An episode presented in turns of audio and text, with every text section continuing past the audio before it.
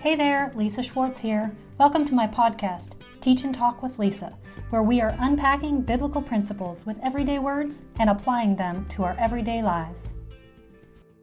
Hey guys, I'm so excited that you are joining me back again to discuss mental and emotional first aid, such a timely message as we as a people of God have to get healthy and be able to stand firm on who we are, walking in the fullness of not just our physical health, but our mental and emotional health as well. So I want you to come into the fullness of who you are called to be, the ability to minister mental and emotional first aid to yourself, first and foremost so that you can be the best you, have the best influence that you are called to have on people around you and cultures around you. Listen, this isn't just about your personal health. This is about your professional health.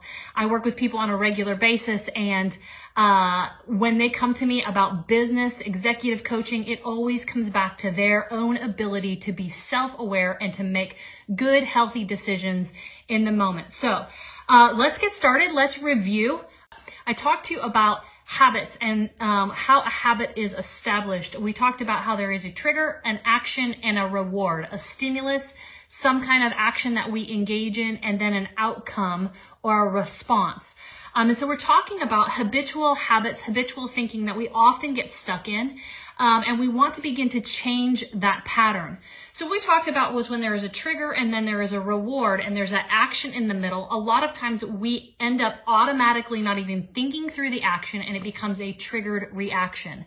And so mentally, emotionally, we, a lot of times we live our life um, with triggered thinking, triggered emotions, habitual thinking, habitual emotions. And what we want to do is we want to create a gap. We want to create a space between the trigger and the reward. And we want to intentionally process how do I want to handle this stimulus or this trigger so that I get the reward that I want or the best reward um, that I can potentially live in, meaning my my God potential, my God design.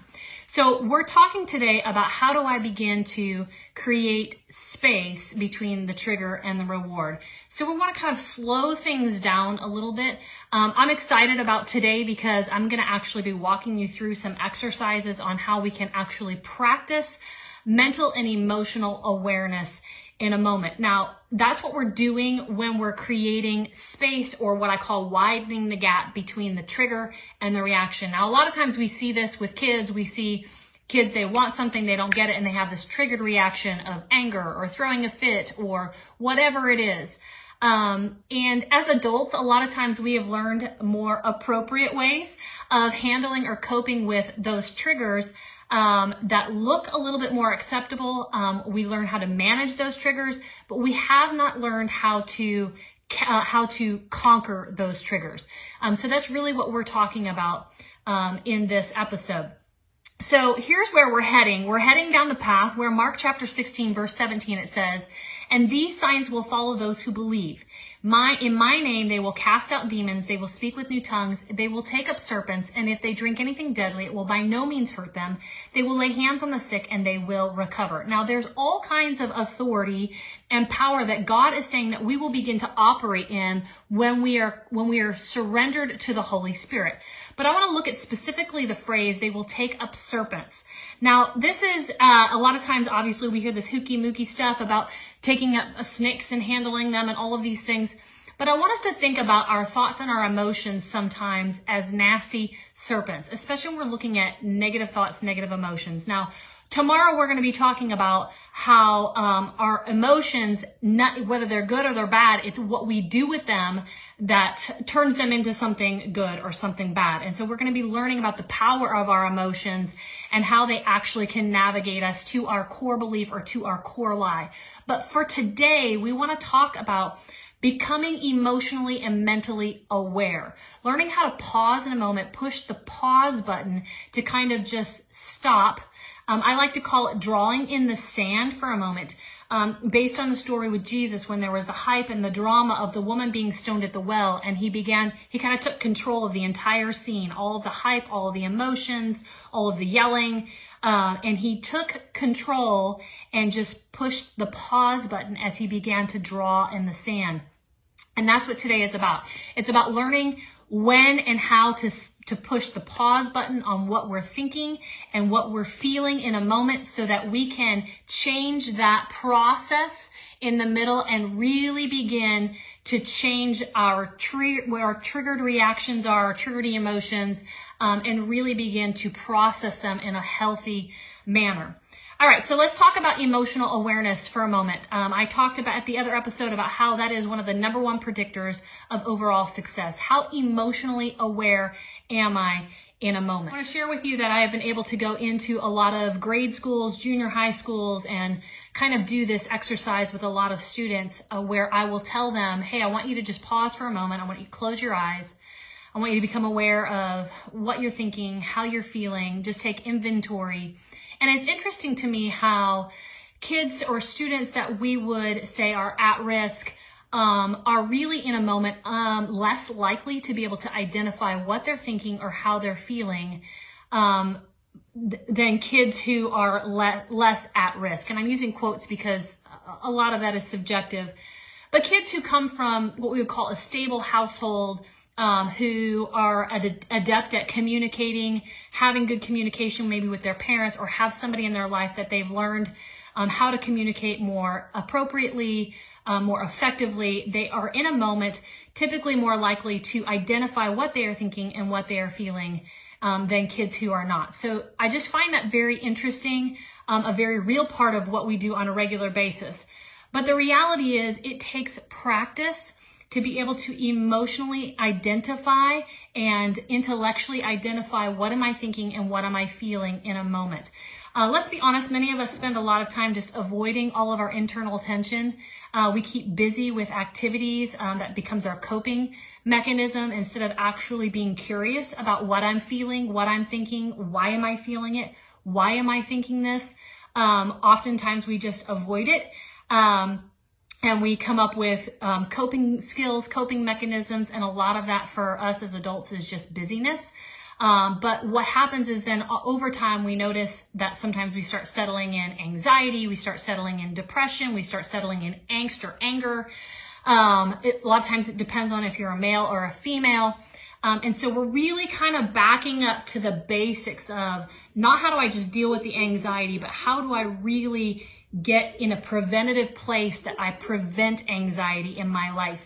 Um, and so that's why I'm really kind of backing up and really wanting to teach you how to minister mental and emotional first aid to yourself. So here's what we're going to do. We're going to take a moment and we're going to be curious about ourselves and we're going to practice.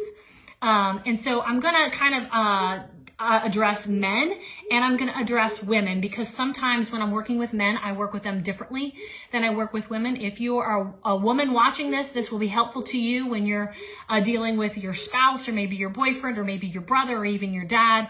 Um, if you're a man watching this, this will be helpful for you when you're trying to help your wife or your girlfriend or your daughter, your teenage daughter, identify in a moment what they are feeling. So either way, you're going to be empowered uh, through this exercise. So here's what we're going to do. I want you to take a moment to become aware of what you are feeling and thinking. All right, so I said feeling and thinking. Now I'm going to slow up my talking uh, because I really want us to just kind of um, embrace this moment. I want you to embrace you. I want you to be curious about what you're thinking. Maybe before you sat down here, you had some things going on. I want you to be curious. Just gather awareness. Just kind of uh, allow the Holy Spirit to begin to examine and to, to scan your body. And the scripture says that the, the Spirit of the Lord is like a lamp and it searches the inmost being. So let's let the Holy Spirit just begin to scan. I'm just inviting the Holy Spirit into this process. Oh, just take a deep breath if you want. Just take your time if you need to push pause. I don't want you to rush this exercise. Because if we can't do this exercise even in practice, then when we're in the drama moment, like Jesus was, how are we going to be able to say, stop? I want to just push the pause button. I want to take a moment to draw in the sand and just gather awareness of what am I thinking? How am I feeling? Why am I thinking this? Why am I feeling this? This is such a huge, huge empowerment step for you in ministering mental and emotional first aid to yourself. All right, so men, if you had to summarize in one word what you are thinking, what word would you use? Um, you'll notice I used the thinking word. I didn't use the feeling word for you men. Once you've identified that word, what feeling or emotion word might you connect to that thought? Now, what we'll notice is our thoughts and our emotions often kind of become a jumbled mess.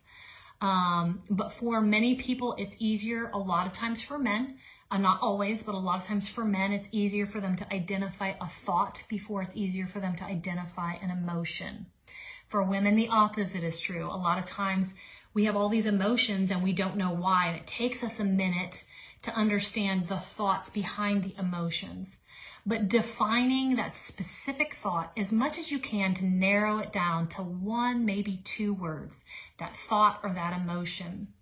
So maybe you're thinking, I, am I'm, I'm thinking about how much work I need to do, how much work I need to do at work, how much work I've got to do around the house, how my wife is not happy with me.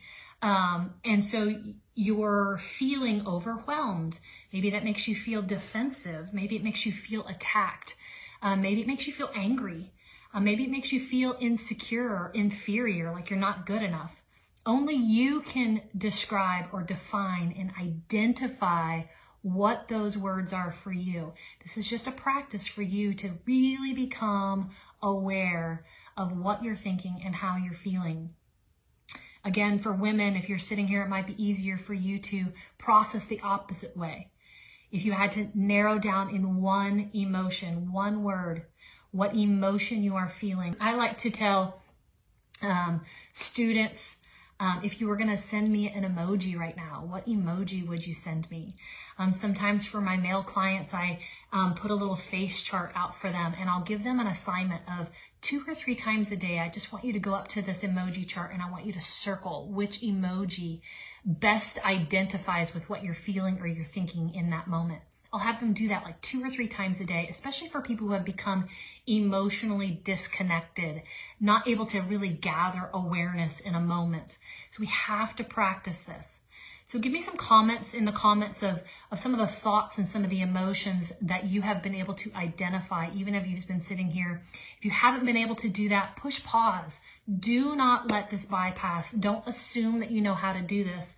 Um, take some time to really become aware of what you're thinking and how you're feeling. All right, so this is step one of widening the gap, um, creating that space between the trigger and the reaction. Remember, we want to be people who have very slow, very intentional, very thought out, very self aware responses to life. We want to stop living in the reaction and come into the response of the authority that we've been given through the Holy Spirit of being able to capture all of those foul spirits. That's what that was talking about. I want to be able to take up serpents. I want to be able to take that anger. I want to be able to take that thought. I want to be able to take those things with my hands. That's what that Mark 16 is talking about. That's what we're heading towards. It means anger, you don't get to handle me. I get to handle you. Depression, you don't get to handle me. I get to handle you. But the first thing I need to do is become aware of what is it that I'm feeling? What is it that I'm thinking? Now, in our next episode, we're going to be talking about how once we ident- we, we define that emotion or we define that thought, we go towards identifying the message behind it. We're going to start talking about how to identify what is our core lie, the limiting belief that tends to trip us up and cause that triggered reaction. So you're not going to want to miss the next episode. So I want you to walk in the fullness of your God design. For more on this, you can um, you can go to my website, take a look at my online course on enforcing you, where I teach this a lot more detailed. Get my book, Enforcing You, uh, where I teach this a lot more detailed. I recommend getting all of them because you can tap into all of your learning styles and become very adept at ministering mental and emotional first aid to you. If you are ready to potentially connect with me as a life coach or a counselor, connect with me with a discovery call. Let's see how I can be of value to you and help you really begin to take control over where you're heading so that you can jump out of the gates ready to go, ready to fulfill your purpose. All right, you guys, remember, enforcing purpose, it starts with you. I hope you enjoyed this episode. You can also find me on YouTube, TikTok, Instagram, Facebook, or you can check out my other podcast show, Enforcing Purpose with Lisa Schwartz.